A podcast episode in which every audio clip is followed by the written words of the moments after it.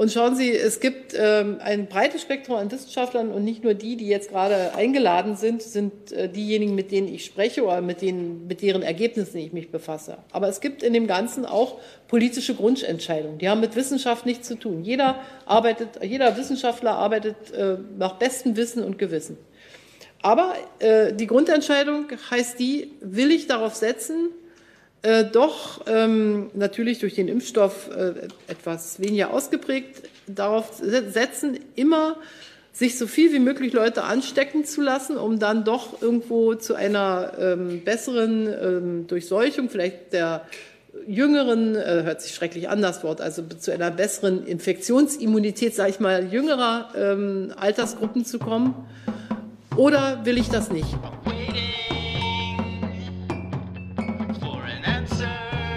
Sind bei der Bundespressekonferenz. Das ist kein Teil der Bundesregierung. Wir sind ein unabhängiger Verein der Berliner Parlamentsjournalistinnen und Journalisten. Deshalb werden diese Pressekonferenzen auch von Journalisten geleitet. Das ist eine seit Jahrzehnten geübte und bewährte Tradition. Und wir freuen uns, dass Sie sich dem heute einmal mehr, im letzten Jahr waren Sie, glaube ich, dreimal bei uns, dass Sie sich diesem auch zum Beginn dieses Jahres wieder anschließen. Sie haben das Wort. Ich sage gleich noch was zu den Frageregeln. Bitte, Frau Bundeskanzlerin.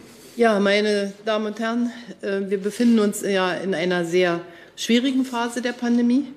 Und das war auch der Grund, warum die Regierungschefinnen und die Regierungschefs des Bundes und der Länder schon am Dienstag ihre Beratungen fortgesetzt haben und nicht erst wie geplant am kommenden Montag. Und das ist auch der Grund, warum ich heute Vormittag wieder sehr gerne hier hergekommen bin. Ich möchte Ihnen meine Analyse und Bewertung der Lage erläutern und natürlich dann gerne auch Ihre Fragen beantworten. Und dafür möchte ich mich auch bei der Bundespressekonferenz ganz herzlich bedanken, dass Sie mir diese Möglichkeit einräumen. Wir sind also in einer sehr schwierigen Phase der Pandemie. Und warum ist das so? Weil wir ein gespaltenes Bild haben. Auf der einen Seite gehen die täglichen Neuinfektionen zurück, endlich. Das sind gute Nachrichten. Und wir müssen endlich auch etwas weniger Menschen auf Intensivstationen behandeln, als das noch vor Weihnachten und über Weihnachten der Fall war.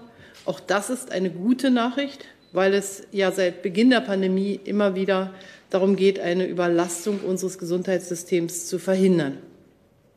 Und das ist ja nicht allein eine medizinische Frage, sondern es gab und gibt eben nicht, ich habe das schon oft gesagt, will es aber hier nochmal wiederholen, diesen Gegensatz Gesundheit oder Wirtschaft, Gesundheit oder Bildung, Gesundheit oder Kultur. Was dem Ziel dient, die Überlastung des Gesundheitssystems zu vermeiden, dient allem. Den Menschen, der Wirtschaft, der Bildung, der Kultur, also unserer ganzen Gesellschaft. Und wir können uns ja auch gar nicht oft genug vor Augen führen, was wäre, wenn wir mit Maßnahmen gegen das Virus warten würden, beziehungsweise gewartet hätten, bis die Intensivstationen voll belegt gewesen wären, dann wäre es nämlich zu spät gewesen. Und es ist deshalb sehr wichtig und sehr ermutigend, dass sich die aktuelle Lage zu entspannen beginnt. Das zeigt, dass die harten Einschnitte, die die Menschen in Deutschland seit Wochen auf sich nehmen müssen, sich auszuzahlen beginnen. Und es zeigt im Grunde, dass die Mühe sich lohnt. Und ich kann nur einmal mehr von Herzen für die Unterstützung der übergroßen Mehrheit der Bürgerinnen und Bürger danken. Wir wissen, dass dieses Virus eine Zumutung für uns alle ist.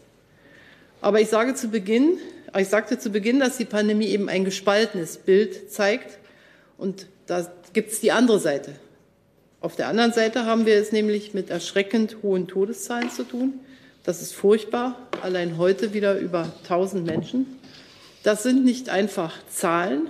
Das sind Menschen, die in Einsamkeit gestorben sind. Das sind Schicksale, das sind Familien, die um sie trauern.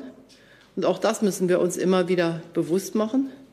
Und auch darüber hinaus haben wir gegenwärtig damit zu kämpfen, dass all unsere Bemühungen gegen das Virus eine Gefahr trotzdem nicht außer Acht lassen können. Unseren Bemühungen droht eine Gefahr. Und wir sehen diese Gefahr heute etwas klarer als zu Jahresbeginn. Und das ist die Mutation des Virus, wie sie vor allem in Großbritannien und in Irland, aber auch in den Niederlanden, in Dänemark und anderen Ländern nachgewiesen ist und auch bei uns. Die bisherigen Erkenntnisse deuten darauf hin, dass das mutierte Virus um ein Vielfaches ansteckender ist als das seit einem Jahr bekannte. Und das ist eine Hauptursache für den gewaltigen Anstieg der Infektionszahlen in Irland und England ist. Bei uns ist dieses mutierte Virus, wie gesagt, auch schon nachgewiesen, aber es ist nicht dominant, jedenfalls bis jetzt nicht. Und trotzdem müssen wir die von dieser Mutation ausgehende Gefahr sehr ernst nehmen. Das kann ich jedenfalls uns allen nur raten. Wir müssen die Ausbreitung dieser Mutation so weit wie möglich verlangsamen. Und das heißt ganz konkret, wir dürfen nicht warten, bis die Gefahr bei uns auch greifbarer wird sich also dann in den täglichen Infektionszahlen niederschlägt, dann wäre es zu spät, um eine dritte Welle der Pandemie und gegebenenfalls eine noch heftigere als jemals zuvor äh, zu verhindern. Wir können das noch verhindern. Und das hat unsere Beratungen mit den Ministerpräsidentinnen und Ministerpräsidenten letzte Woche, äh, äh, vorgestern geleitet.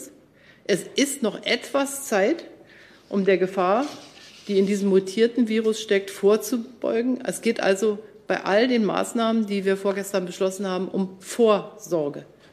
Deshalb haben Bund und Länder zusätzliche Maßnahmen und Einschränkungen beschlossen, die den Rückgang der Infektionszahlen in Deutschland noch einmal deutlich beschleunigen sollen, bevor sich eben das mutierte Virus noch weiter ausbreitet.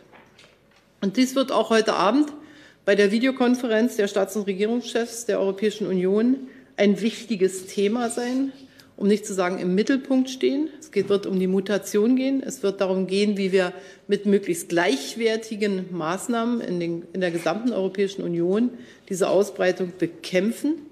Denn wir sind epidemiologisch betrachtet als Europäische Union ein Gebiet. Und es wird auch um das Sequenzieren gehen, also um einen klaren Überblick über die Verbreitung des mutierten Virus zu bekommen.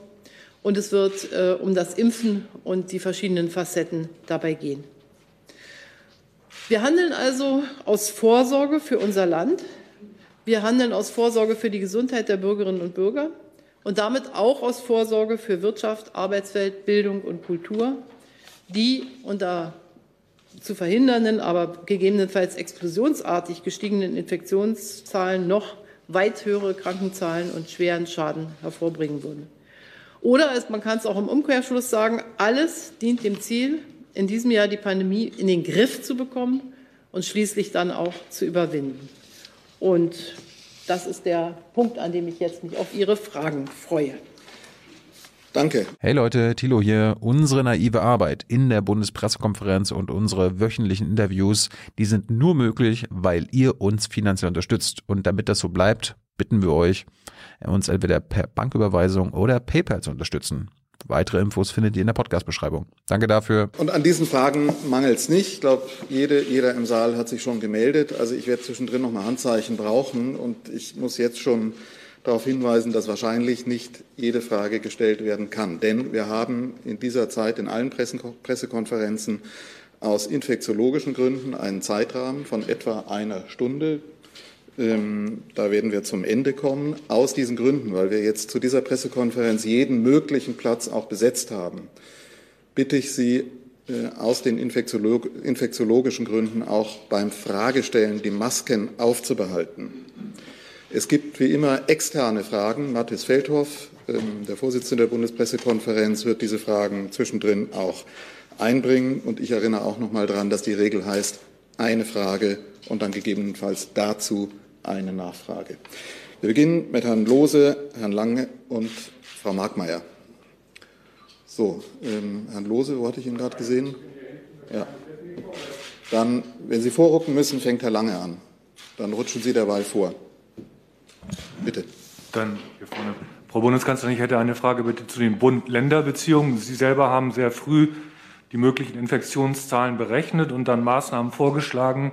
Das war jedenfalls der Eindruck von außen, die von den Ländern dann entweder aufgeweicht oder unterlaufen wurden. Wären wir in der Pandemielage schon weiter vorne, wenn die Länder ihrem Kurs gefolgt wären? Ich glaube, dass wir unter dem Strich immer ähm, Beschlüsse gefasst haben, die wir gemeinsam gefasst haben. Da gibt es immer wieder auch unterschiedliche Bewertungen, aber das man kann man nicht sagen, die Länder und der Bund, das ist nicht richtig und entspricht der Sachlage nicht. Wir haben vieles abzuwägen Und äh, ich schätze diese Zusammenarbeit, auch wenn sie manchmal mühselig ist, auch wenn sie uns viel Zeit kostet, weil sie zum Schluss Ergebnisse bringt, die dann auch von allen getragen werden. Und das ist, glaube ich, das, was die Menschen im Lande auch von uns erwarten. Wenn es ähm, sozusagen Verdruss vielleicht manchmal gibt äh, bei den Bürgerinnen und Bürgern, dann hat das auch etwas zu tun, wenn wir mit unterschiedlichen Stimmen sprechen. Deshalb ist mein Ansinnen als Bundeskanzlerin wirklich möglichst viel Gleichklang hier zu haben. Und äh, da wird vieles von den Ländern ja überhaupt erst umgesetzt, muss durchgesetzt werden, bis auf die kommunale Ebene. Wir sind ein föderaler Staat und ich kann nur sagen, ich schätze diese Zusammenarbeit, auch wenn sie nicht immer völlig äh, einfach ist, aber das ist Teil der Politik. Ich habe äh, selten etwas erlebt. Äh, Koalitionsausschüsse auf, Ausschüsse auf der Bundesebene sind auch nicht einfach oder Ressortabstimmung. Das ist halt unsere, unser Beruf. Herr Lose, dann Frau Markmeier. Jetzt habe ich auch ein Mikrofon, Frau Bundeskanzlerin. Zwar sind die Zustimmungswerte ja immer noch ähm, gut zu den Maßnahmen bei den Bürgern, gleichzeitig ähm, ist es immer schwieriger, offensichtlich viele oder einige zu disziplinieren. Wird es eigentlich schwieriger im Laufe der Pandemie, diese zu erklären und immer weiter zu Durchhalteparolen aufzurufen? Sitzen Sie auch deswegen vielleicht heute hier, nachdem Sie am Dienstag schon eine Pressekonferenz nach der MPK gemacht haben? Naja, ich glaube, es gibt schon ein sehr großes äh, Bedürfnis, auch von mir als Bundeskanzlerin zu wissen, was mich leitet und was uns bei unseren Maßnahmen leitet. Und da man jetzt ja auch äh, sonst nicht so viel umherfahren kann und in täglichen Reden, äh, von denen wir ja sonst manchmal zwei, drei, vier gehalten haben, das immer wieder auch sagen können, ist es äh, eine, eine Fügung, dass es die Bundespressekonferenz gibt und man ab und an hier auf Fragen antworten kann, die Sie ja auch aufnehmen aus der Bevölkerung. Und es ist doch ganz klar, ich habe eben auch noch mal gesagt, dass diese Pandemie ist eine Jahrhundert Katastrophe im Sinne einer Naturkatastrophe. Und diese Pandemie wird mit Recht von allen als eine Zumutung empfunden. Und wenn Zumutungen sehr lange dauern, dann werden sie immer schwerer auch zu ähm, bewältigen. Das gilt jedem so. Und wenn ich an die Einschränkungen denke, die Eltern mit ihren Kindern jetzt durchleben, wenn ich an das denke, was Lehrerinnen und Lehrer und Kita-Erzieherinnen leisten, wenn sie in Notbetreuung oder nicht mit Präsenzunterricht, aber immerhin sich um die Kinder kümmern, im Distanzlernen, das sind doch alles riesige Herausforderungen. Wenn ich an Menschen denke, die Einzelhandelsgeschäfte führen oder Restaurantbesitzer oder die Kulturschaffenden, die gerne etwas einbringen würden und mit so viel Begrenzungen und Beschränkungen leben müssen, dann wäre es doch ähm, ganz verwunderlich, wenn da nicht wirklich auch die Geduld auf eine extrem harte Probe gestellt wird. Und das ist uns doch auch bewusst. Und trotzdem haben wir die Verantwortung mit dieser Lage, die keiner von uns herbeigeführt hat, sondern die äh, sozusagen gekommen ist, äh, verantwortlich umzugehen. Und meine, meine Prognose war ja eh, dass je länger das dauert ähm, und gerade der Winter jetzt noch mal sehr, sehr schwer wird und an den Nerven von uns allen zerrt. Aber ich glaube, wir haben ja etwas, wenn man sich mal die Zeit der spanischen Grippe zum Beispiel anschaut, vor mehr als 100 Jahren, da haben wir doch etwas, was uns im 21. Jahrhundert in eine doch trotz aller Schwierigkeit viel bessere Lage versetzt. Wir haben jetzt schon Impfstoffe und wir wissen, wie wir den Weg aus dieser Krise äh, finden können.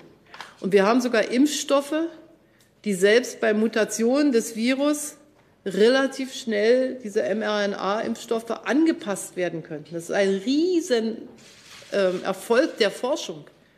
Und ich meine, wir haben nicht immer nur in höchsten Tönen gesprochen von Menschen, die Medikamente entwickeln. Aber in diesem Falle zeigt sich doch, dass da etwas ganz Wunderbares gelungen ist, was im Übrigen ja nicht in, in zehn Monaten entwickelt wurde, sondern wo hinter 20 Jahre Forschung liegen, die wir noch gar nicht gesehen haben und wo wir ja auch nicht wussten, was mal daraus wird.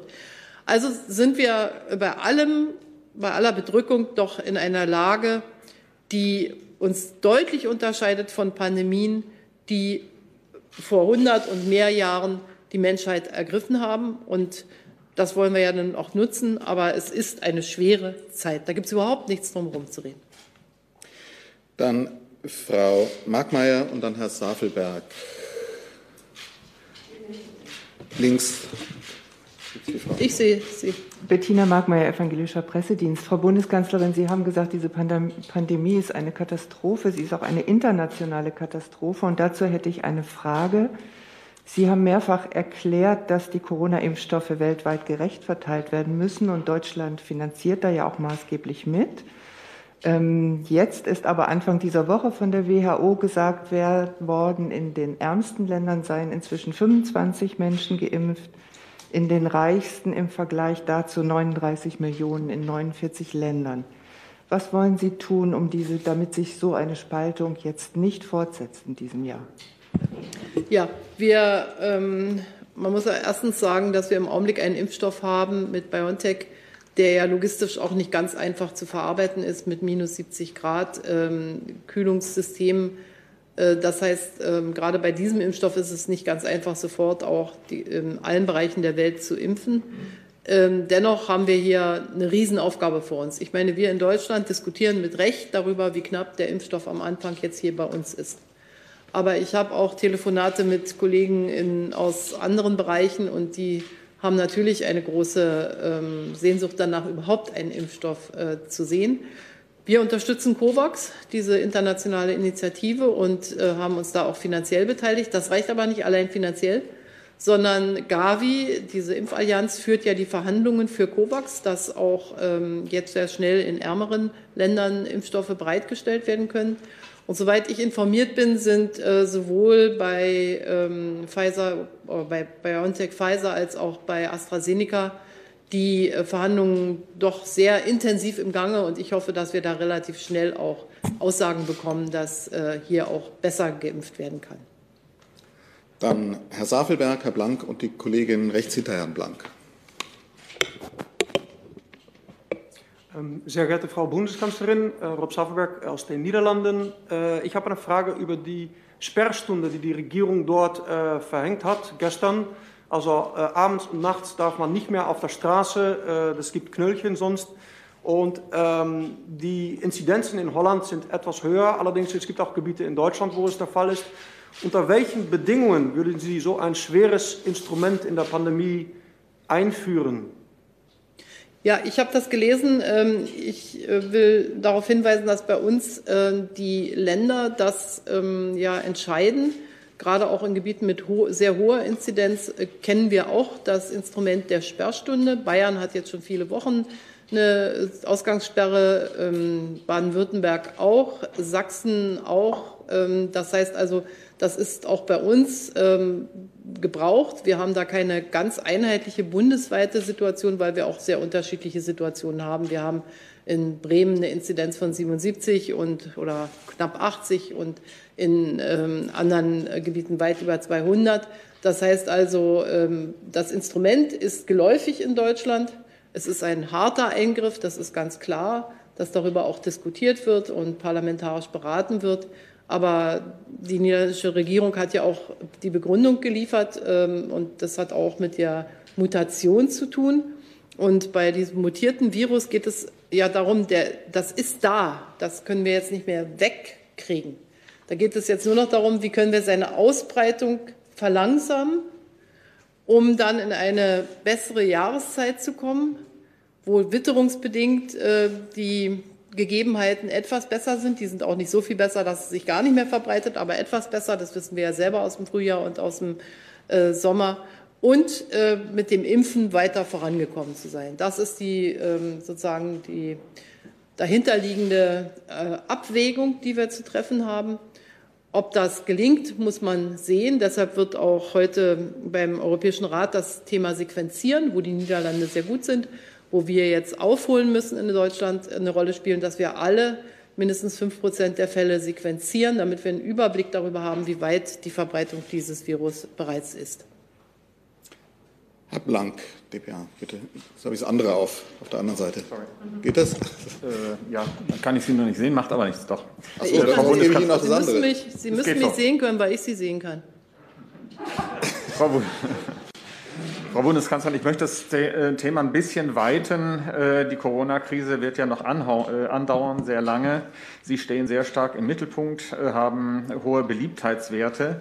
Nun gibt es einen neuen CDU-Chef und es gibt die Sorge, dass er sich neben Ihnen nicht ausreichend profilieren kann. Wie sehen Sie da die künftige Aufgabenverteilung und ist das ein Problem für den Wahlkampf für Ihre Partei? Das glaube ich überhaupt nicht. Also erst einmal äh, habe ich natürlich Armin Laschet gratuliert. Zweitens ist er Ministerpräsident des größten Bundeslandes in der Bundesrepublik Deutschland. Und drittens äh, ist es doch ganz klar, meine Amtszeit äh, ist die dieser Legislaturperiode. Und äh, da bin ich die Bundeskanzlerin und habe und trage die Verantwortung und die muss ich wahrnehmen. Und da gibt es auch überhaupt gar keinen ähm, Unterschied zwischen der ähm, Sicht von Armin Laschet und mir.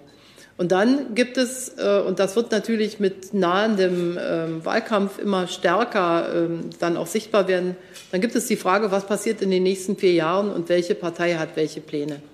Und über diese Frage, was passiert in den nächsten vier Jahren, entscheidet die CDU mit der, an der Spitze der CDU steht Armin Laschet gemeinsam mit der CSU. Das heißt, in diese ganze Frage, ähm, welche Entwicklungen will man beschleunigen, bekräftigen, welche neuen Akzente will man setzen, werde ich natürlich, wenn ich gefragt werde, mit meinem Ratschlag eingehen. Aber die Beschlüsse, die Entscheidungen, die Zusammenführen der Partei für diese Programmatik, das passiert alles äh, dann unter der Ägide der neuen CDU-Führung. Und damit, glaube ich, ist die Arbeitsteilung äh, gegeben und das kann und wird sehr gut funktionieren. Die Kollegin hinter Herrn Blank, ich habe Ihren Namen gerade nicht präsent, und dann Herr Rinke und Herr Jung. Und auch den Menschen, um das vielleicht noch hinzuzuführen, auch den Bürgerinnen und Bürgern wird das immer klarer bewusst werden, dass äh, ich jetzt meine Arbeit zu machen habe, dass ich sie mit Freude mache natürlich, weil ich mich für diese Legislaturperiode entschieden habe. Aber es wird ja niemals eine Wahl aus Dankbarkeit für irgendetwas geben, äh, weil eine Bundeskanzlerin gerade gute oder nicht so gute Umfragewerte hat. Das leitet mich eh nicht und darf mich auch nicht leiten bei der Pandemie. Aber die Menschen wollen wissen, wie geht es weiter.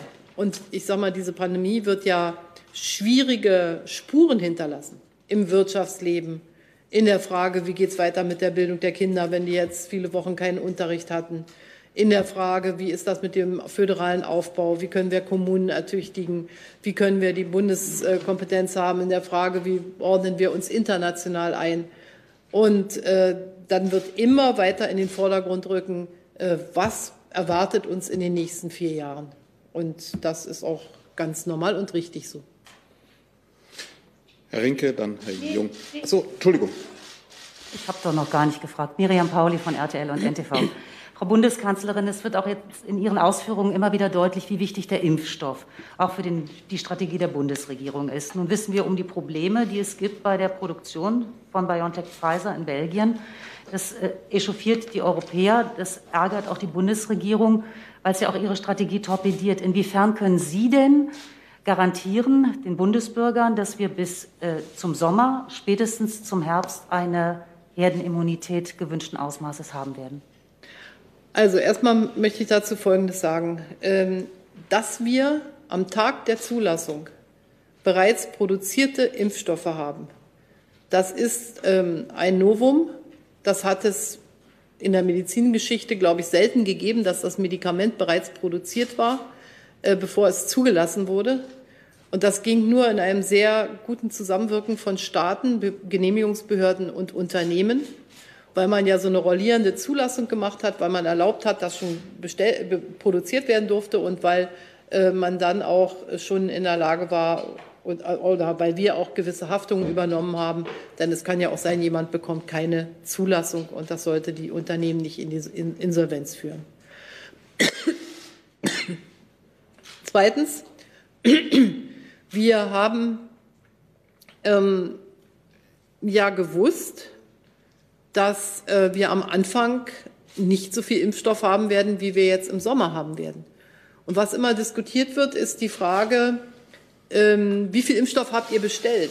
Das ist überhaupt nicht, ehrlich gesagt, interessant. Interessant ist nur, wie viel Impfstoff bekommen wir im ersten Quartal, also im vierten Quartal 2020, im ersten Quartal 2021, im zweiten Quartal und nach menschlichem Ermessen haben wir dann im dritten Quartal ausreichend Impfstoff, um wahrscheinlich auch schon welchen abgeben zu können. Was kann die Bundesregierung garantieren? Ich betreibe keine ähm, Produktionswerke für Impfstoffe. Also kann ich nicht garantieren, dass die Produktion äh, so läuft, sondern wir können nur alles tun. Und das haben wir getan, um ähm, zu unterstützen, dass die Impfstoffproduktion stattfinden kann und äh, um auch, wenn notwendig, erweiterte Kapazitäten äh, bereitzustellen. Der Bundesgesundheitsminister hat von August an mit BioNTech gemeinsam weit vor der Zulassung, als kein Mensch wusste, was bei Phase 3 rauskommt, das Werk in Marburg in den Blick genommen. Es ist die Genehmigung erteilt worden, die Betriebsgenehmigung liegt bereits vor und das wird die Produktion erweitern. Jetzt hat sich Pfizer entschieden, im Augenblick wird sehr, sehr wenig in europäischen, ähm, also in europäischen Eigentum beschäftigt befindlichen äh, Fabriken produziert. BioNTech ist ein Start-up. BioNTech ist keine Produktionsfirma.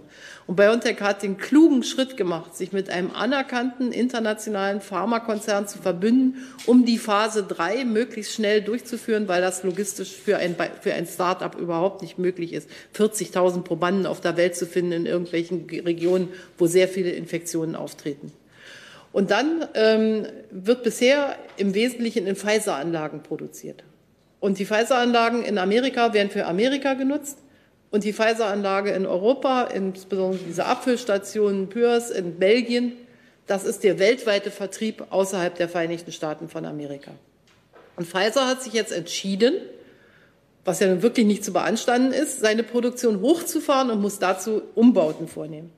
Pfizer steht aber weiterhin dazu, dass im ersten Quartal die versprochenen Impfstoffe, also BioNTech, Pfizer, die versprochenen und vertraglich gesicherten Impfstoffe kommen.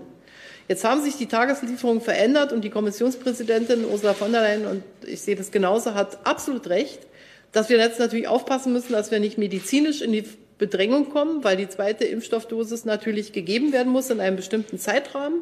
Und darauf muss man achten und das ist auch das, was wir erwarten. Aber es kann natürlich immer wieder vorkommen, dass zur Erhöhung der, Produ der, der Produktion auch Umbaumaßnahmen stattfinden müssen. So, Jetzt erwarten wir also die uns versprochenen 8,8 ähm, Millionen äh, ähm, Dosen von äh, BioNTech für das erste Quartal. Damit rechnen wir und äh, ich habe nichts gehört, dass das nicht stattfinden kann. Dennoch muss man sehen, habe, wir haben uns neulich innerhalb der Bundesregierung auch mit dem Vizekanzler und mit Peter Altmaier und Jens Spahn mal angeschaut, was für eine Lieferkette an der Erstellung eines solchen Impfstoffs dranhängt. Und wir werden alles tun, um diese Lieferkette zu, zu äh, sichern. Äh, denn äh, da brauchen Sie Kochsalzlösung. Das hört sich trivial an, aber wenn die plötzlich nicht da ist oder irgendwelche Glasfläschchen nicht da sind oder irgendwas anderes nicht da ist, dann haben wir ein Problem. Und es ist alles sehr, sehr klar geregelt und ähm, es arbeiten alle mit Hochdruck daran. Und wir haben ja auch immer wieder äh, diese Unternehmen unterstützt und haben ihnen gesagt, wir unterstützen alles. Also wir können garantieren, dass die Unternehmen die Unterstützung bekommen. Die Produktion selbst kann ich nicht garantieren. Und das Zweite ist, ich kann auch nicht garantieren, wie viele Menschen sich impfen lassen. Das liegt in der Entscheidung der Bürgerinnen und Bürger. Herdenimmunität erfordert eine bestimmte Zahl von geimpften Menschen. Und je nach Aggressivität des Virus variiert das auch zwischen 60 und etwas mehr Prozent. Wir haben bis jetzt keinen Impfstoff für Kinder.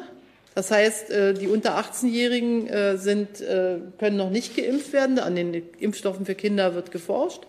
Ist ja auch vernünftig, dass man sich erstmal um die Älteren gekümmert hat. Und dann werden wir nach, wenn alles so ist, wie uns die ähm, Unternehmen jetzt zugesagt haben, dann werden wir nach dem zweiten Quartal schon deutlich viel mehr Menschen geimpft haben. Und wir werden, so ist unser Ziel, und wenn die Zulassungen auch so eintreten, kann man das schaffen, dann werden wir auch bis Ende des Sommers, habe ich gesagt, und das wiederhole ich hier gerne, auch jedem Bürger ein Impfangebot gemacht haben. Das Ende des Sommers ist rein kalendarisch der 21. September, damit wir uns da nicht weiter streiten. Aber das, das können wir sagen, wenn AstraZeneca eine Zulassung bekommt, was ja vielleicht nächste Woche passiert. Und äh, wenn ähm, äh, ja, und wenn sonst nichts passiert, ich meine, wir müssen jetzt gucken, die Mutationen äh, sind natürlich wieder an, stellen andere Anforderungen. Bis jetzt hat man den Eindruck, das britische Virus äh, behindert und beeinträchtigt die Wirkung des Impfstoffes nicht. Aber das Virus wird weiter mutieren. Und äh, dann kann es natürlich auch passieren, dass bestimmte Impfstoffe wieder nachjustiert werden müssen. Also all das kann ich Ihnen nicht versprechen, aber ich kann Ihnen versprechen, dass wir alles tun, um schnellstmöglich an diese Impfstoffe äh, zu kommen. Im Übrigen will ich dazu noch einen Punkt sagen. Ähm, je mehr Fälle wir haben auf der Welt, also auch in Deutschland und in Europa, umso größer ist die Wahrscheinlichkeit von Mutationen. Das heißt, schon aus dem Grund, Mutationen zu verhindern, ist es sehr sinnvoll, die Zahl der Fälle möglichst klein zu halten, denn wenn das Virus nur in geringer Zahl existiert, fällt ihm auch nicht so viel ein bezüglich der Mutation. Und Mutationen sind ähm, etwas, womit man ähm, wirklich immer rechnen muss, leider. Und ähm, diese hier ist, ist, Mutationen passieren permanent, aber diese hier ist qualitativ offensichtlich und nicht zum Guten im Sinne der äh, Gebremstheit der Krankheit. Herr Rinke.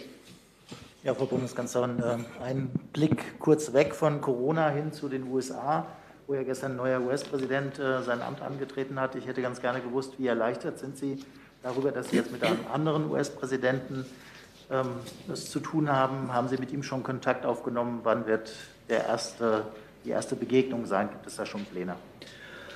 Also ich habe ja vor ähm, der Amtseinführung bereits Kontakt aufgenommen. Gestern habe ich keinen Kontakt aufgenommen. Ähm, es gibt einfach ähm, mit äh, Präsident äh, Biden einen viel breiteren Raum von politischer Übereinstimmung, die, äh, wenn Sie sich allein die ähm, Executive Orders, die gestern unterzeichnet wurden, ähm, anschauen, dann sehen Sie doch, dass wir in der WHO wieder zusammenarbeiten können, dass wir im Pariser Klimaabkommen wieder zusammenarbeiten können, dass wir über Fragen der Migration wahrscheinlich eine ähnlichere Meinung haben. Und äh, wir wissen aber auch, dass ähm, mit dem Amtsantritt eines neuen amerikanischen Präsidenten ähm, wir jetzt nicht sozusagen nur noch auf politische Übereinstimmung rechnen können, sondern dass es auch ähm, Diskussionen geben wird, wie wir die Dinge ähm, gut für beide Länder machen. Joe Biden vertritt die Interessen der Vereinigten Staaten von Amerika, ich vertrete die Interessen der Bundesrepublik Deutschland. Und ähm, es wird ja allerorten auch richtigerweise gesagt, ähm, Europa wird insgesamt mehr Verantwortung übernehmen müssen. Das gilt nicht nur militärisch, sondern das gilt auch im diplomatischen Bereich und in vielen anderen Dingen. Aber die gute Nachricht ist ja, wir in Deutschland sind dazu bereit und die Europäische Union ist dazu auch bereit. Aber die Zusammenarbeit beruht einfach wieder auf einem breiteren Fundament gemeinsamer Überzeugung. Herr Jung, Herr Fried, Herr Schuler noch und dann nehmen wir mal Fragen von außen rein. Und ich habe auch gesehen, dass noch viele Wortmeldungen im Saal sind. Bitte. Frau Merkel, äh, zwei kurze Fragen. Einmal, wie stehen Sie zu No-Covid-Strategie, die Ihrem Kanzleramt vorliegt? Ich höre, dass das in Ihrem Haus positiv aufgenommen wurde. Und zum anderen können Sie mal erklären, warum bisher hunderte Milliarden Euro für die deutsche Wirtschaft zur Verfügung gestellt werden, aber es offenbar nicht genug Geld für kostenlose Masken für Hartz-IV-Empfänger, Studenten, Solo-Selbstständige gibt. Ja, erstens, die No-Covid-Strategie geht ja davon aus, dass man das Virus so weit wie möglich eindämmt. Und äh, die muss man sich so vorstellen, wie unsere Situation im Sommer war. Im Sommer hatten wir, ähm, das, man erinnert sich fast gar nicht mehr dran, aber im Sommer hatten wir Inzidenzen lange Zeit unter fünf. Unter fünf. Und die Wissenschaftler, die diese No-Covid-Strategie vertreten, sagen, da sollten wir wieder hinkommen denn äh, dann kann das Leben am freiesten stattfinden. Es kann immer noch nicht ganz frei stattfinden, wissen wir ja auch, was wir für Restriktionen hatten. Aber es kann wirtschaftlich, künstlerisch, ähm, bildungsmäßig ziemlich frei stattfinden. Jetzt ähm, ist die Frage, wie kommen wir runter mit unseren Inzidenzen. Wir haben immer die 50-Grenze gehabt. Da wird dann gesagt, ja, die ist ja ähm, frei erfunden. Diese 50er-Inzidenz stammt, Sie werden sich vielleicht erinnern, daher, dass wir überlegt haben, wann können die Gesundheitsämter wieder die Kontakte nachverfolgen. Unstrittig ist, bei unter 10 können sie die Kontakte super nachverfolgen. Deshalb konnten wir diesen Zustand ja auch so lange halten.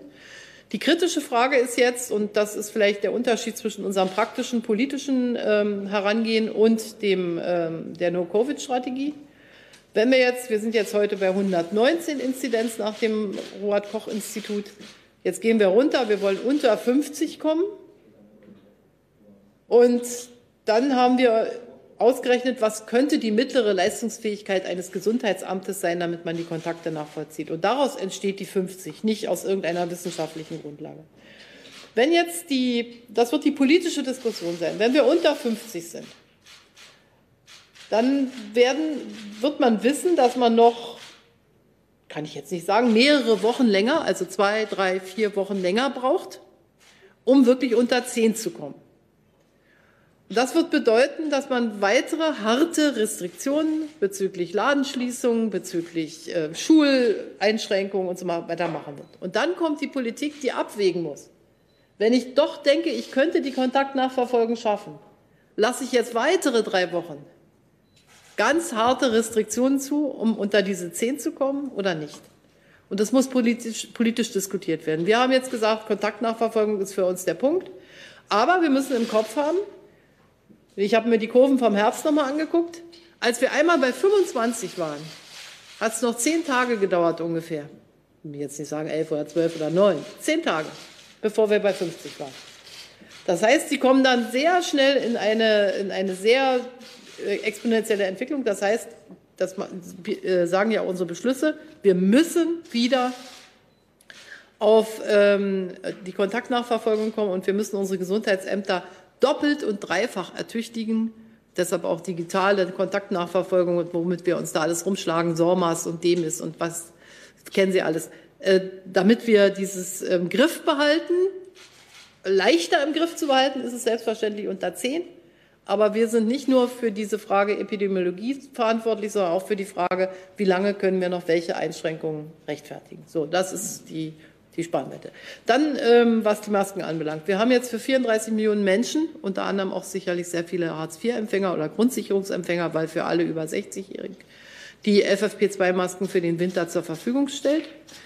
Wir haben von den Fachärzten die dringende Bitte bekommen, nicht nur FFP2-Masken zu empfehlen, sondern auch medizinische Masken insgesamt, weil es hier verschiedene Betrachtungen auch gibt von den Fachärzten ich sage mal so, wenn die, wenn die gesamte Situation jetzt noch sehr lange anhält, ich kann das jetzt nicht sagen, wie lange wir das jetzt noch brauchen, dann müssen wir natürlich auch darüber nachdenken, ob wir an der Stelle noch mal helfen müssen ähm, oder nicht. Ähm, Im Augenblick haben wir das noch nicht äh, äh, diskutiert, aber wenn so wie wir für 34 Millionen was gemacht haben, wenn das jetzt über Wochen geht mit der äh, medizinischen Maskenpflicht, wird das sicherlich ein Thema auf der Diskussion bleiben.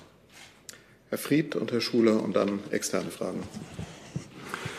Frau Bundeskanzlerin, äh, ich würde gerne noch mal auf die USA blicken. Äh, bei der Inauguration gestern hat man ja gemerkt, da beginnt etwas Neues und äh, nach diesen schwierigen Jahren gilt es ja auch, der, der Trump-Administration gilt es ja auch für die Außenpolitik und für das deutsche Verhältnis mit den USA. Nun bleiben Ihnen aber nur noch wenige Monate im Jahr.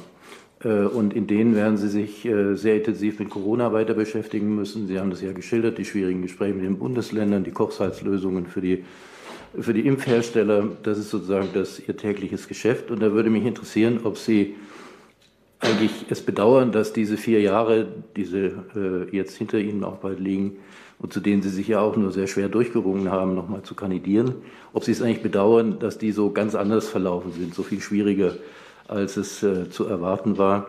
Und äh, in dem Zusammenhang auch die Frage, hat eigentlich die Corona-Krise Sie persönlich auch physisch und psychisch an Grenzen geführt, die Sie vorher in diesem Amt so nicht erlebt haben? Ähm, also bedauern tue ich das nicht. Äh, die Entscheidung, äh, wieder zu kandidieren, die mir schwer gefallen ist, und aber die ich dann getroffen habe. Und ich habe ja Ihnen auch oft erzählt, dass ich manchmal lange auf eine Entscheidung äh, rumkaue, aber wenn ich sie getroffen habe, dann auch zu ihr stehe. Ähm, diese Entscheidung bedauere ich natürlich nicht, weil Politik, und das ist ja auch das Faszinierende, darin besteht, dass sie oft morgens ins Büro kommen und nicht wissen, wie der Abend aussieht. Und dass sie äh, ein Jahr beginnen und sich nicht vorstellen können, was in diesem Jahr passiert. Und so konnte man sich äh, im Jahr 2015 zur Silvesteransprache nicht vorstellen, was uns mit der Migration äh, an Aufgabe gestellt wird. Und so konnte ich mir im Jahre äh, bei der Silvesteransprache 2007 nicht vorstellen, dass wir in eine wahnsinnige Finanzkrise hineinschlittern. Und äh, jetzt ist eben diese Pandemie da. Und äh, Politik heißt mit dem, was äh, sozusagen die Realität mit sich bringt, möglichst gut zum Wohle des deutschen Volkes, darauf haben wir unseren Eid ja geleistet, äh, umzugehen. Und äh, das ist ähm, manchmal anstrengend, aber das ist einfach auch das, was den Reiz ausmacht, dass sie flexibel reagieren müssen, dass sie sich auf die Situation einstellen müssen. Ich hatte mir jetzt auch gedacht, wir kommen mit der Inzidenz runter, wir haben bestimmte Maßnahmen. So, jetzt kommt am 5. Januar oder wann hat man, Anfang des Jahres hat man gehört, plötzlich Großbritannien, mutiertes Virus, plötzlich ist die Lage eine ganz andere. Und äh, das vielleicht Wichtigste ist, sich nicht äh, sozusagen in der Politik auf den einmal ge gefundenen Pfad zurückzuziehen und zu sagen, das habe ich nur vor 14 Tagen beschlossen, das muss ich jetzt durchziehen, sondern immer wieder klug die Lage zu analysieren und zu fragen, muss ich was verändern? Und das ist die Aufgabe und das macht mir Freude. Also da bedauere ich nichts. Und jetzt so, und das ist aber fordernd.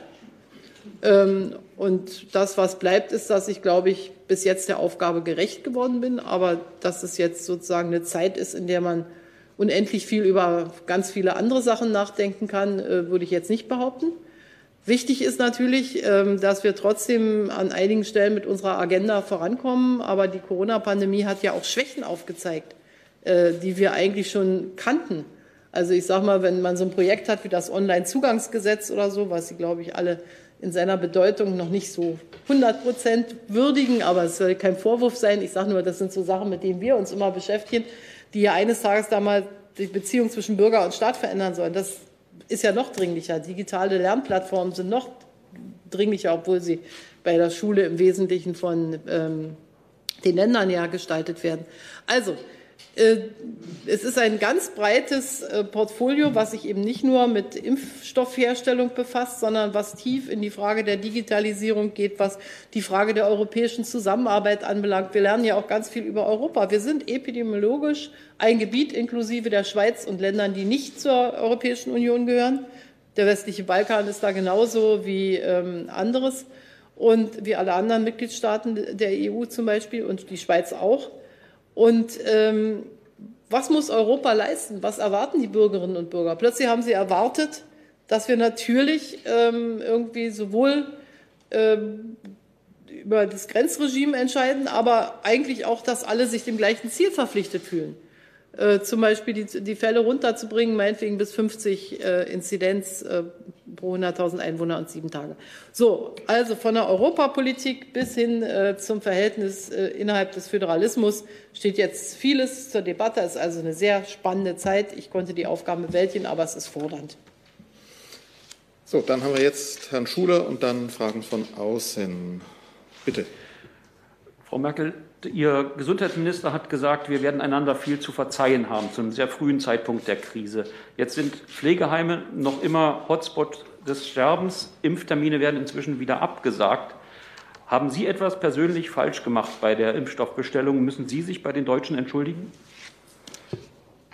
Also, jeden Tag, glaube ich, macht niemand 100 Prozent alles richtig. Aber bei der Impfstoffbestellung äh, finde ich, dass wir das ähm, Menschenmögliche getan haben. Und ich finde vor allen Dingen es richtig, das wird ja viel diskutiert, dass wir uns für eine europäische Initiative entschieden haben. Denn ich glaube, dass es ganz, ganz äh, furchtbar wäre, wenn wir zwar in Deutschland uns impfen lassen könnten, aber in anderen Ländern, vor allen Dingen auch kleineren Ländern, äh, die Verhandlungslogistik vielleicht gar nicht da gewesen wäre. Und es würde uns auch in ganz Europa überhaupt nicht äh, helfen, wenn einige geimpft sind, andere nicht geimpft sind, gerade jetzt in der Anfangszeit. Es würde, ich hätte es auch für sehr befremdlich gefunden, wenn andere große und auch sehr erfahrene Verhandlungsführer, nämlich zum Beispiel Frankreich, Italien, Spanien, wenn wir da auf der internationalen Szene sozusagen ähm, uns gegenseitig ausgestochen hätten. Ob wir da besser weggekommen wären, das weiß ich nicht. Ähm, das kann man überhaupt nicht sagen. Es wird ja manchmal so getan, ne, BioNTech hat den Impfstoff entwickelt und jetzt ist das unser Impfstoff. BioNTech arbeitet mit Pfizer zusammen. Pfizer ist eine internationale Firma und jede, jede Pharmafirma, die ähm, einen internationalen Markt hat, wird niemals ein Gebiet bevorzugen, grandios, ähm, es sei denn, es gibt solche Spezialakte wie in den Vereinigten Staaten von Amerika, aber wir haben gar keine bis jetzt großartige europäische Produktionskapazität in unserer eigenen Hand. Also, ich halte den europäischen Ansatz für richtig. Ich glaube, dass äh, wir äh, dass klar war, dass man am Anfang nicht so viel Impfstoff hat wie nach ein paar Monaten. Ich verstehe die Ungeduld. Es gibt überhaupt keinen Grund, äh, insbesondere auf BioNTech, in irgendeiner Weise äh, Kritik zu üben.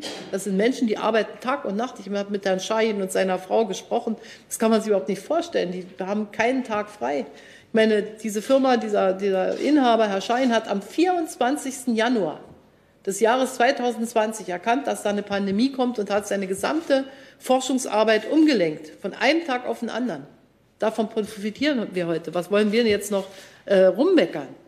Und ähm, ich bin, die Europäische Union hat getan, was sie konnte. Und es geht nicht um die Summen und Bestellungen. Sie sehen ja, wenn Marburg eröffnet wird, das neue Werk, kann Frau von der Leyen sofort fürs zweite Quartal nochmal 75 Millionen Dosen für die ganze Europäische Union sichern. Aber nur, wenn das Werk in Marburg da ist. Und für das Werk in Marburg haben wir uns mit aller Kraft eingesetzt. Und deshalb ist vollkommen irrelevant, ob man 400 oder 800 Millionen Dosen hat, wenn die im vierten Quartal 2021 kommen, sind sie für die Frage, wer bei uns geimpft wird, nicht mehr relevant. Jetzt das Thema der Altenheime oder auch der älteren Menschen. Ich finde es richtig, dass wir sie zuerst impfen. Und ich will Ihnen auch ganz offen sagen, mir bricht das Herz, wenn ich sehe, wie viele Menschen dort auch in Einsamkeit, ich habe es am Anfang gesagt, gestorben sind und wie das fern von der Familie ist. Und deshalb äh, tun wir auch alles, wir versuchen jedenfalls alles, äh, dass äh, da möglichst wenig passiert. Aber es ist sehr viel passiert und wie gesagt, das ist emotional auch für mich extrem schwierig. Mathis Feldhoff hat einige Fragen von außen gesammelt. Bitte. Ja, es sind so viele. Frau Bundeskanzlerin, ich will mal kurz drei kurze stellen. Die erste von Herrn Buchsteiner von Media Pioneer. Bund und Länder wollen bis Mitte Februar eine Öffnungsstrategie entwickeln. Was wird für die Ausgestaltung aus Ihrer Sicht entscheidend sein? Welche Rolle werden dabei etwa für Veranstaltungen, Schnelltests und die Frage spielen, ob jemand geimpft ist oder nicht? Frau Mayer fragt, Tag für Tag sterben von, von Wiesergrove, Tag für Tag sterben gerade hunderte Menschen, unter ihnen viele, die ohne Corona noch leben würden.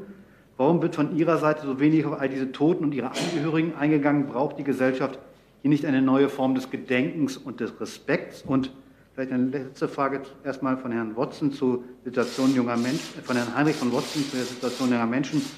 Viele junge Erwachsene trifft diese Corona-Krise, viele äh, junge Erwachsene trifft diese Corona-Krise besonders hart, etwa weil sie für Studenten Nebenjobs wegfallen, Auszubildende Angst um ihre Zukunft haben.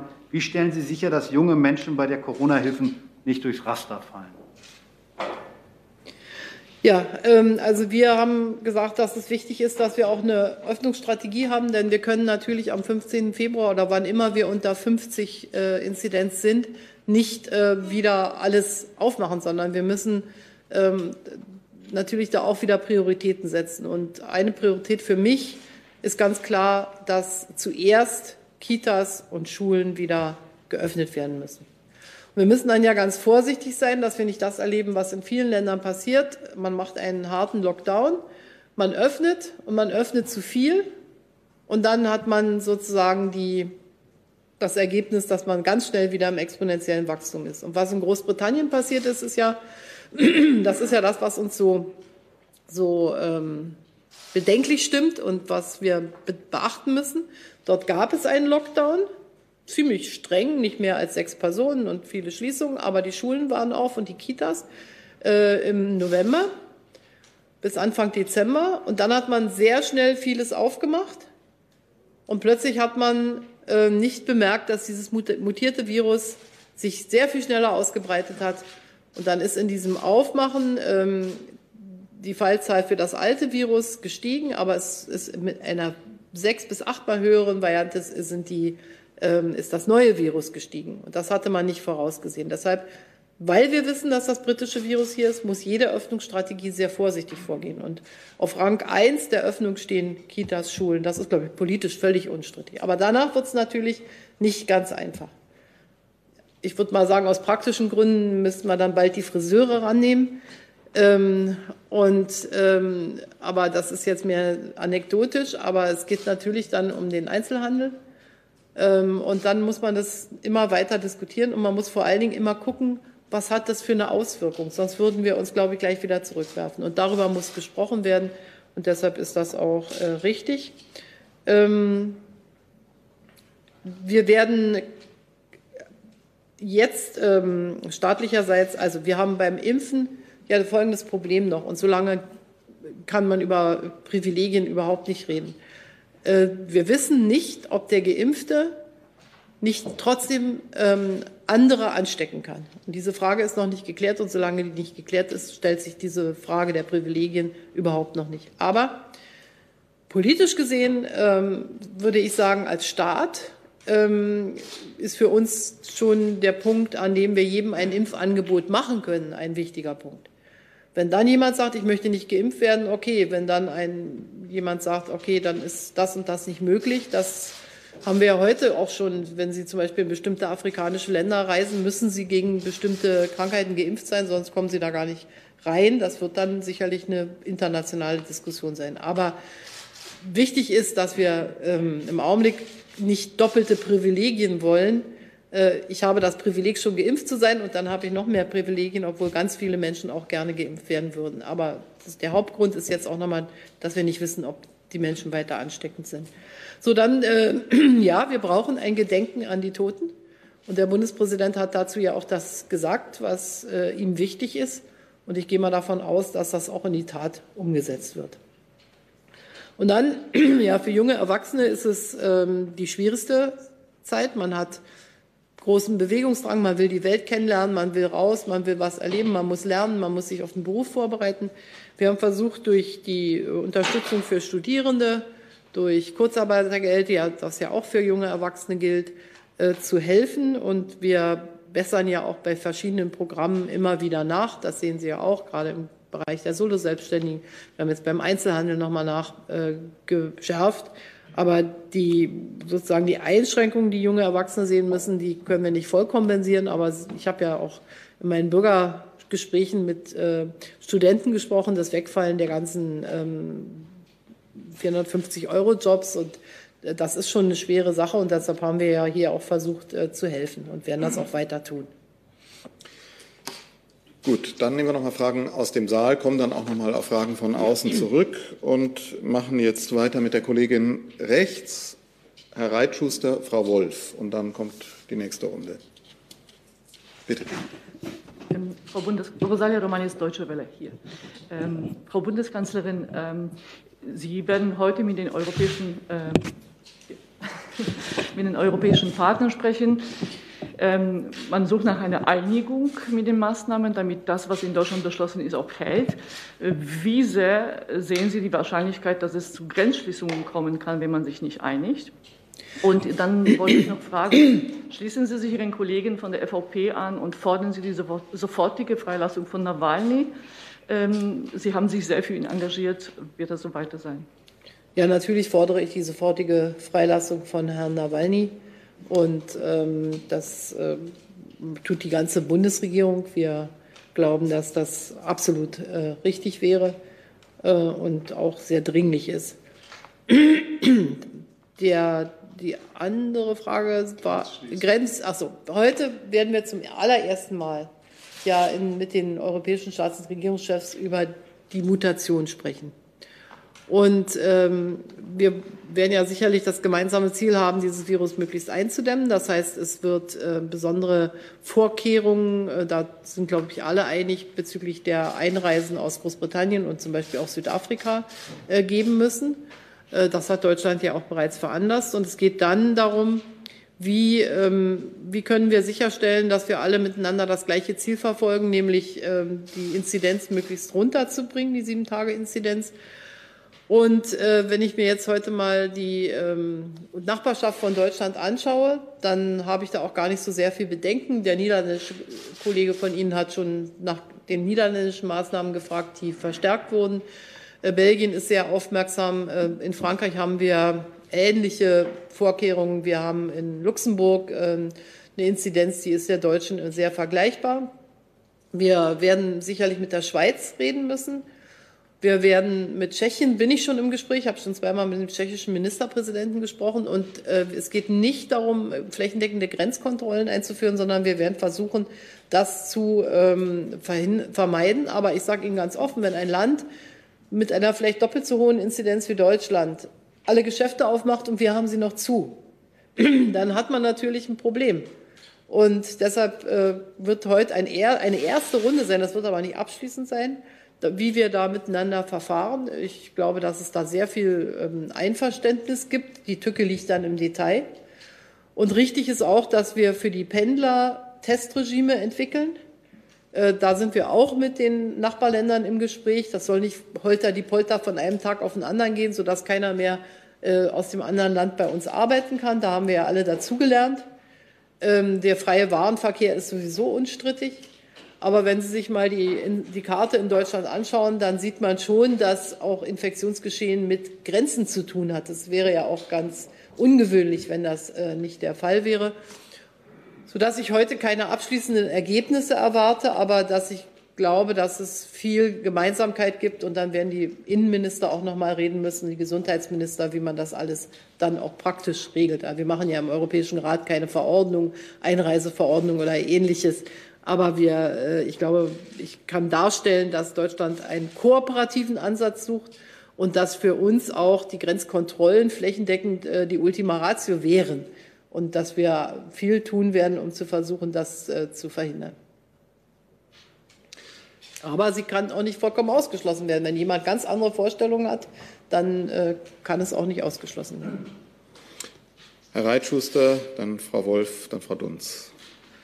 Frau Merkel, Sie haben gesagt, später wird immer mehr in den Vordergrund rücken. Was erwartet uns in den nächsten Jahren? Nun werfen Ihnen Kritiker vor, dass das bei Ihnen im Moment nicht genügend im Vordergrund steht. Auch in der Unionsfraktion wurde Ihnen gestern vorgeworfen, dass Sie sich einseitig beraten ließen. In der Expertenrunde waren zwei Vertreter von Null Covid. Es war kein einziger expliziter Kritiker dabei. Es gibt die Studie von Johannidis, wissenschaftlich belegt, der sagt, Lockdown schadet, hilft nicht. Es gibt keine wissenschaftlich belegte, die die Bundesregierung nennen äh, konnte. Warum tauschen Sie sich nicht mit den expliziten Kritikern offensiver aus? Äh, warum wird diese Ioannidis-Studie nicht berücksichtigt? Als Wissenschaftlerin müssen Sie doch immer beide Seiten äh, hören. Und äh, wie, woher kommt der Glaube, wie das Ihre Sprecherin ausdrückte, wenn ja auch viele Wissenschaftler andere Meinungen haben? Und die zweite Frage ganz kurz. Sie haben ja wiederholt gesagt, dass sie sich zurückziehen wollen, aber da war immer so ein bisschen ein Hintertürchen offen. Zum Beispiel bei der Neujahrsansprache sagten Sie, voraussichtlich, voraussichtlich ist es die letzte. Da wäre noch die Frage, um die Spekulationen zu beenden. Entschuldigung, wir haben, gesagt, eine, wir haben gesagt eine. Aber Herr Jung hat auch ein, zwei Fragen gehabt und die Dame Ja, bloß weil Sie sagen eine kurze Frage, dann stellen Sie eine kurze schließen Frage Sie es nach. aus, dass Sie nach, nach dem Herbst noch mal in hoher politischer Funktion weiter verantwortlich sind, definitiv. Danke. Also ich finde, wenn Sie so gut meiner Silvesteransprache zugehört haben, haben Sie sicherlich alles gehört. Und als erstes habe ich ja gesagt, dass ich nicht wieder antrete. Punkt. Als Kanzlerin? Ja. Ähm, und dann, also weder als Bundestagsabgeordnete noch äh, für das Amt der Bundeskanzlerin. Und dann habe ich gesagt, voraussichtlich im Blick auf die letzte Regierungsbildung, ich wünsche mir aber, dass die nächste Regierungsbildung super schnell vonstatten geht. Aber das hatte ich mir 2017 schon gewünscht. Und dann hat sie bis, ähm, äh, hat sie einfach länger gedauert. Und äh, deshalb kam das voraussichtlich rein. Aber der Kernsatz war, ich trete nicht wieder an, und zwar für keine politische Funktion. So, dann die Wissenschaftler. Also wissen Sie, das überrascht mich ein bisschen. Äh, erstens ähm, haben wir, wählen wir die Wissenschaftler immer aus nach der Frage, was steht im Zentrum der Beratung. Diesmal stand die Mutation im, äh, im, auch im Zentrum. Und da hatten wir ähm, sehr interessante Wissenschaftler, den Herrn Altweiler, der für Großbritannien die Sequenzierung durchgeführt hat. Dann haben wir den Professor Nagel hier von der Technischen Universität Berlin gehabt, der genauso wie Herr Meyer-Hermann ähm, Modellierungen macht. Wir hatten Herrn Professor Krause, der vom Helmholtz-Institut in Braunschweig, der dezidiert in vielen Fragen anderer Meinung ist.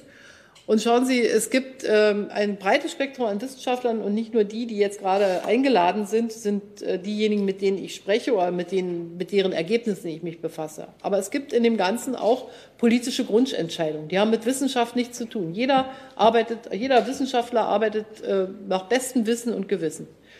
Aber äh, die Grundentscheidung heißt die, will ich darauf setzen, äh, doch ähm, natürlich durch den Impfstoff äh, etwas weniger ausgeprägt darauf setzen, immer sich so viel wie möglich Leute anstecken zu lassen, um dann doch irgendwo zu einer ähm, besseren ähm, Durchseuchung, vielleicht der jüngeren, äh, hört sich schrecklich an das Wort, also zu einer besseren Infektionsimmunität, sage ich mal, jüngerer ähm, Altersgruppen zu kommen. Oder will ich das nicht? Und diese politische Entscheidung, die habe ich getroffen. Da kann ich trotzdem die wissenschaftlichen Studien lesen, aber die, das, uns nimmt ja keiner die Entscheidungen ab.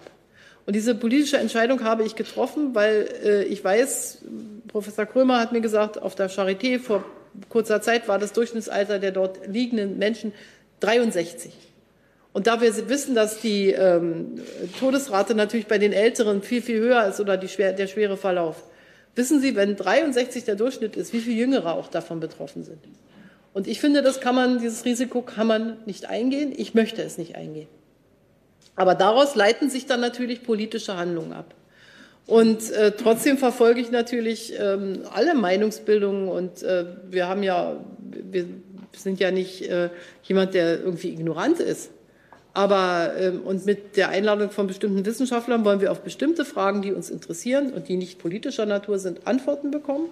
Aber dahinter liegen natürlich auch politische Grundentscheidungen. Und die sozusagen Gruppe, die eher zur Herdenimmunität neigt, da gibt es viele, viele Nuancen. Äh, diese Grundentscheidung treffe ich anders. Frau Wolf, Frau Dunz, Herr Remmel. Ja, vielen Dank. Ähm, ich habe noch mal eine Frage zu dem Thema EU hier. Aha. Hinter der Maske genau. sieht man noch schlechter, wer ja, genau. Ähm, zum Thema Grenzschließungen bzw. Ähm, europäische Abstimmung. Sie sprachen ja davon, ähm, das Ziel sei, möglichst gleichwertige Maßnahmen zu treffen und die Maßnahmen europaweit zu synchronisieren. Da würde mich interessieren, können Sie noch mal erläutern, welchen Maßstab Sie davon, dabei ansetzen. Also wer sozusagen gibt den Rahmen vor, was, ähm, woran sich auch die anderen europäischen Länder ähm, orientieren sollten. Und können Sie den Unmut nachvollziehen, der jetzt in europäischen Nachbarländern schon laut wird, dass ähm, von deutscher Seite erneute Grenzkontrollen ins Gespräch kommen, dass hier diese Debatte erneut losgeht? Vielen Dank. Ja, ähm, es gibt ja es gibt ja Worte, da wird reflexartig darauf äh, reagiert und es sind ja auch sehr schlechte Erinnerungen verbunden mit der ähm, Grenzschließung, die im Übrigen nicht von Deutschland ausging, damals in Richtung Polen zum Beispiel und den langen, kilometerlangen Staus. Das wird es sowieso nicht wieder geben. Das ist überhaupt, der freie Warenverkehr steht jetzt überhaupt nicht zur Debatte, äh, sondern es äh, ist über die Frage, was passiert in Grenzregionen, wo sehr viele Pendler sind. Da haben wir jetzt mit unserer Einreiseverordnung Teststrategien vorgegeben. Die kann man nicht von einem Tag auf den anderen einführen. Da kann man aber auch nicht bis zum St. Nimmerleinstag warten. Und da wird Deutschland auch seinen Beitrag dazu leisten, dass die Pendler getestet werden können. Und man wird das nicht nur von den Herkunftsländern erwarten. Da sind wir, wie gesagt, im guten Gespräch. Ich als, oder als Bundeskanzlerin habe ich aber auch die Aufgabe zu gucken, ich verlange von den Bürgerinnen und Bürgern der Bundesrepublik Deutschland eine Menge. Geschlossene Schulen, geschlossene Geschäfte, geschlossene Restaurants, keine Kunstveranstaltungen. Dann ist es doch natürlich, dass ich jetzt nicht offenen Auges zusehen kann, dass vielleicht, wenn anderswo ganz anders gehandelt wird, dass wir dann sagen, naja gut, also jetzt können alle Deutschen mal in ein Nachbarland fahren und äh, dort ähm, dort äh, Kaffee trinken gehen, in die Restaurants gehen und mit einer viel höheren Inzidenz. Das würde die Bürger mit Recht nicht verstehen. Und gleichwertig heißt, dass wir im Wesentlichen das gleiche Ziel haben. Dafür gibt es ECDC, da arbeiten wir ja zusammen in der Europäischen Gesundheitsbehörde. Und ich weiß, dass von Frankreich bis Niederlande bis vielen unserer Nachbarländer die Vorstellungen so mit 50 äh, pro 100.000 in sieben Tagen, also diese Inzidenzwerte, auch das deren grundsätzliches Ziel sind. Das ist nicht einfach, das zu erreichen. Aber Frankreich wollte damals auch 5000 Fälle pro ähm, sieben Tage. Und äh, darauf arbeiten alle hin. Und ob jetzt die Ausgangsbeschränkung das Maß der Dinge ist, ob einer die Schule mehr aufhält oder weniger, ob die Notbetreuung 20 oder 30 Prozent sind, darüber wird man nicht richten. Man wird sich die Kurven angucken und wird sagen, ist einer im exponentiellen Wachstum und hat trotzdem noch alle Restaurants auf. Äh, dann muss man sagen, gibt es vielleicht äh, Grenzkontrollen. Äh, wenn aber, ähm, was ich aber gar nicht so sehe, weil ich ja um uns herum sehe, dass da auch härteste Beschränkungen eingeführt werden. So, das ist der Maßstab. Also ich bin ganz entschieden dafür, dass wir da sehr gut miteinander kooperieren, dass wir darüber sprechen und dass wir jetzt nicht äh, sozusagen immer vom schlechtesten Fall ausgehen. Aber ich bin verpflichtet, den hier lebenden Menschen zu sagen, wir können uns nicht alle eure Einschränkungen dadurch zunichte machen lassen, dass woanders vielleicht etwas ganz anderes gilt. Frau Dunz. Ist es an? Jetzt noch nicht. Jetzt haben wir es. Frau Bundeskanzlerin, Sie haben gesagt, dass nach den Ministerpräsidentenkonferenzen ja ein Gleichklang steht. Der wird ja meistens schon am Tag darauf dann wieder kaputt gemacht. Also etwa, dass Baden-Württemberg früher die Schulen öffnet. Deswegen äh, eine ganz persönliche Frage. Sie haben gesagt, dass Sie die Legislaturperiode zu Ende regieren, so wie es kommt. Aber mischt sich da nicht auch ein bisschen Erleichterung dann auch rein? Ein letzter Januar, ein letzter Februar, die letzten EU-Gipfel, die letzten Ministerpräsidenten. Können Sie da befreiter jetzt äh, runterregieren? Eine ganz neue Kombination von Regieren. Durchregieren hatten wir ja schon. Also Ihr Wort würde ich mir nicht zu eigen machen. Nein. Ähm, erstens ist da ziemlich wenig äh, Zeit. Zweitens wissen Sie gar nicht, was übermorgen passiert. Äh, wir können noch mit ganz anderen Problemen konfrontiert werden. Das, ich glaube, jeder Regierungstag muss gleich ernst genommen werden und immer wieder mit dem gleichen wachen Blick, was für Probleme deuten sich an. Also man kann sich da nicht damit aufhalten, ob das jetzt der letzte äh, 20. Januar war oder 21. Januar. Und äh, deshalb ist das nichts, was mich äh, so bewegt. Also die Betrachtung habe ich nicht. Sie, schauen Sie, Sie schreiben ja über mich oder über das, was ich sage und so weiter. Da haben Sie eine andere Perspektive. Aber meine Perspektive ist äh, mitten im Leben und äh, möglichst äh, vernünftig regieren. Und zwar bis zum letzten Tag, in dem ich die Verantwortung habe. Aber meine Frage war nach Ihrem persönlichen Gefühl. Wie, wie das ja, das Gefühl ist angespannte Aufmerksamkeit und dies unterscheidet sich nicht von dem fünften Tag meiner Amtsausübung. Herr Remme, Herr Delfs und dann kommen wir noch mal zu Fragen zu Außen zum Abschluss. Ja, da müssen wir ja schon sehr. Ja, wir sind, gehen auf das Ende zu. Ist das Mikrofon an? Nee, jetzt. Jetzt, ja, danke. Frau Bundeskanzlerin, ich möchte kurz zurück zu den äh, transatlantischen Beziehungen und Sie zu Nord Stream 2 fragen. Sie kennen die inhaltlichen Kritikpunkte hinsichtlich dieses Projekts und ich weiß, dass Sie auf ein vornehmliches Wirtschaftsunternehmen hinweisen. Aber es ist nun einmal eminent politisch und äh, gerade in diesem Moment, wo wir viel von einem Neustart der Beziehungen zu den USA reden und dem Umgang von Putin mit Nawalny, würde ich Sie gerne fragen, ob Sie uns noch einmal erläutern können, warum nicht wenigstens ein Moratorium, geschuldet den übergeordneten Interessen Deutschlands, die richtige Maßnahme wäre. Mit anderen Worten, ist die Zukunft von Nord Stream 2 aus Ihrer Sicht immer noch offen oder wird dieses Projekt zu Ende gebaut? Ich, ähm, meine grundsätzliche Einstellung zu Nord Stream 2 hat sich nicht verändert. Für mich war wichtig, dass die Ukraine einen Gasvertrag bekommt. Und wir werden natürlich mit der neuen amerikanischen Administration, weil das ja sehr parteiübergreifend in den Vereinigten Staaten von Amerika kritisch gesehen wird und ja auch in Teilen Europas kritisch gesehen wird, darüber sprechen. Ähm, da müssen wir aber auch darüber sprechen, äh, welche, welche Wirtschaftsbeziehungen im Gasbereich mit Russland akzeptabel sind und welche nicht. Und ähm, es ist auch nicht so, dass der auch dass zwischen den Vereinigten Staaten von Amerika und Russland gar keine ähm, Handelsbeziehungen im Ölbereich bestehen zum Beispiel. Das heißt, das müssen wir dann alles auf den Tisch legen und mal über uns unterhalten, ob man gar keinen Handel mit Russland mehr im Gasbereich ähm, haben will, welche Abhängigkeit tolerabel ist. Und ähm, des Weiteren finde ich diese exterritorialen Sanktionen sowieso ähm, ein Mittel, was aus meiner Sicht nicht in Ordnung ist. Und es wird auch mit der beiden Administration unterschiedliche Meinungen geben. Es gab zum Beispiel, ich glaube, ähm, das hat früher auch eine Rolle gespielt. Ich war zum Beispiel immer gegen ähm, bestimmte Formen von Waffenlieferungen äh, an die Ukraine. Da war die Vereinigten Staaten unter Barack Obama und auch gerade Joe Biden auch unterschiedlicher Meinung. Also glauben Sie nicht, dass das jetzt äh, immer von morgens an nur Übereinstimmung gibt. Da wird es auch unterschiedliche Meinungen geben. Eine Nachfrage dazu. Sie sagen, Ihre Position hat sich nicht geändert. Meine Erinnerung an Ihre letzte Position ist die nach äh, der Vergiftung von Alexei Nawalny und die lautete, dass die Zukunft dieses Projektes offen ist. Stimmt das? Ist das die letzte Position? Das, ich habe gesagt, dass das auch eine Rolle spielen kann. Ähm, ich sage heute, dass ähm, die Sanktionen ja sowieso noch mal wieder verstärkt werden, aber dass sich meine Grundeinstellung noch nicht dahingehend verändert hat, dass ich sage, das Projekt soll es nicht geben. Hey Leute, hier sind Thilo. Und Tyler. Jung und Naiv gibt es ja nur durch eure Unterstützung. Hier gibt es keine Werbung, außer für uns selbst. Das sagst du jetzt auch schon ein paar Jahre, ne? Ja. Aber man muss ja Aber mal wieder darauf hinweisen. Halt, ne? Stimmt halt. Ne? Und ihr könnt uns per Banküberweisung unterstützen oder PayPal. Und wie ihr das alles machen könnt, findet ihr in der Podcast-Beschreibung. Und jetzt geht's weiter. Dann haben wir zum Abschluss nochmal eine Runde Fragen von außen, vorgelesen von Mathis Feldhoff die kommen ja nicht von mir, sondern Hannes Koch von den Korrespondenten fragt, Frau Bundeskanzlerin, nehmen wir in der Corona-Pandemie den Datenschutz so wichtig und sollten wir mehr auf Techniken wie die Corona-Warn-App setzen? Äh, Rain Nowosti fragt, Anfang Januar haben Sie mit dem, in einem Telefonat mit dem russischen Präsidenten Putin über mögliche Perspektiven für eine gemeinsame Herstellung von Impfstoffen gesprochen. Geht es Ihnen darum, dass Sie Interesse am russischen Impfstoff Sputnik haben?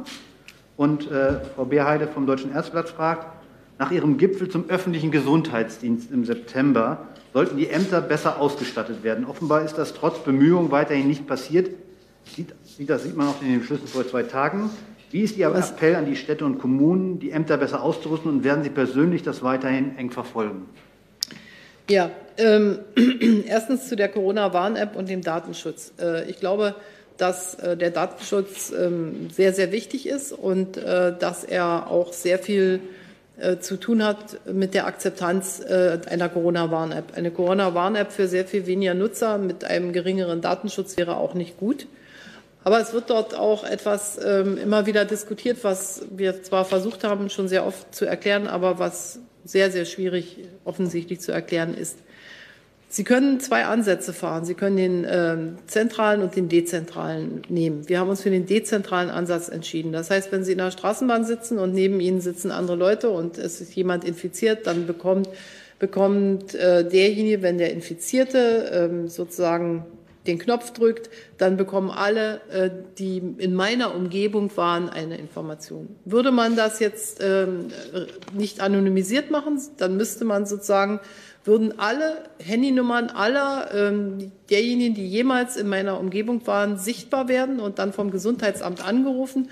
Und dann würde man sagen, so, du warst dann und dann mit dem und dem in der Straßenbahn und so weiter. Das würde schon mal, wie ich finde, ähm, ob es die Gesundheitsämter so viel entlasten würde, weiß ich nicht, weil der Informierte ja die gleiche Information bekommt. Und zweitens äh, würde es, glaube ich, schon Debatten hervorrufen. Ähm, und ich, also ich denke, dass die Akzeptanz geringer wäre. Es gibt aber noch einen zweiten Grund, den darf man nicht unterschätzen. Wir müssen mit den Betriebssystemherstellern ähm, arbeiten.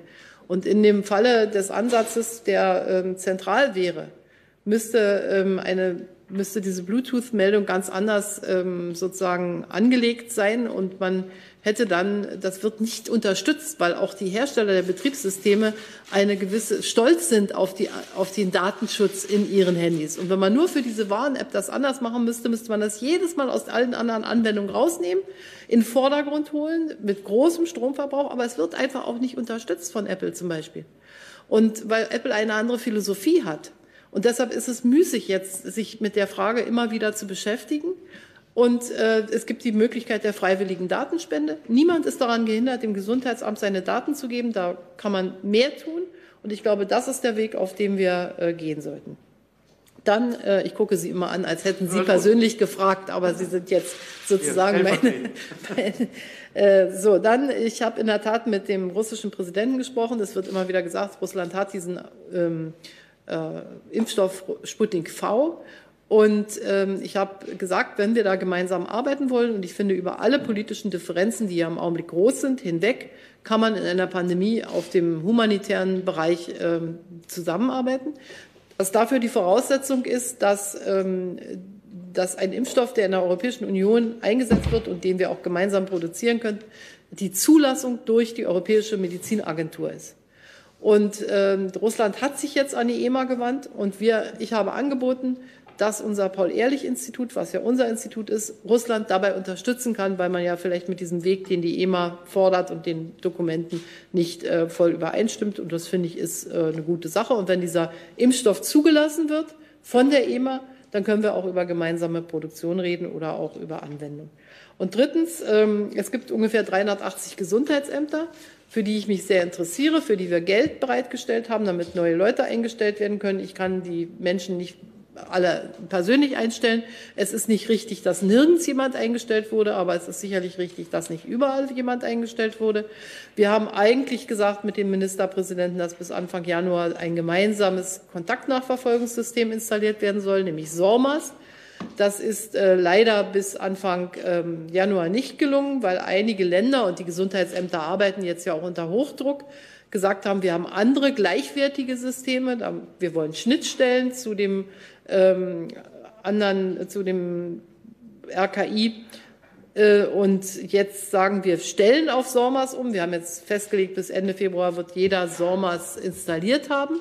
Aber den Gebrauch von SORMAS können wir mitten in der größten Anspannung, die die Gesundheitsämter erleben, jetzt nicht umstellen von Mikado in Rheinland-Pfalz auf SORMAS in, äh, in dem gewünschten Format.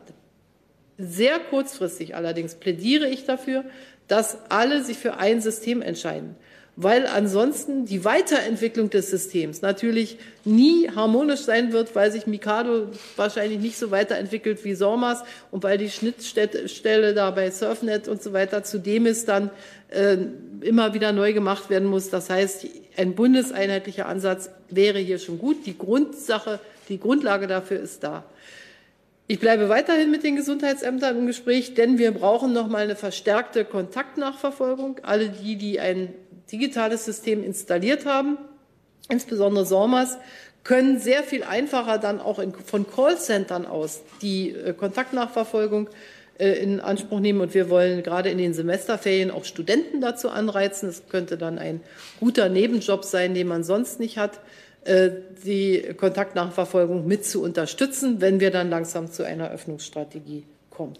Also ich habe mich äh, in den letzten Monaten sehr viel mit, mit großem Respekt für Gesundheitsämter interessiert, weil Gesundheitsämter neben manch anderer Gruppe aber auch äh, Großes leisten.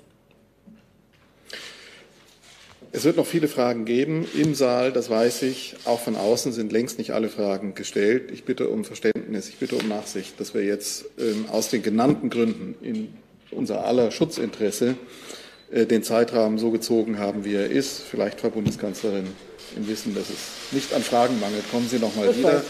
Vielen Dank.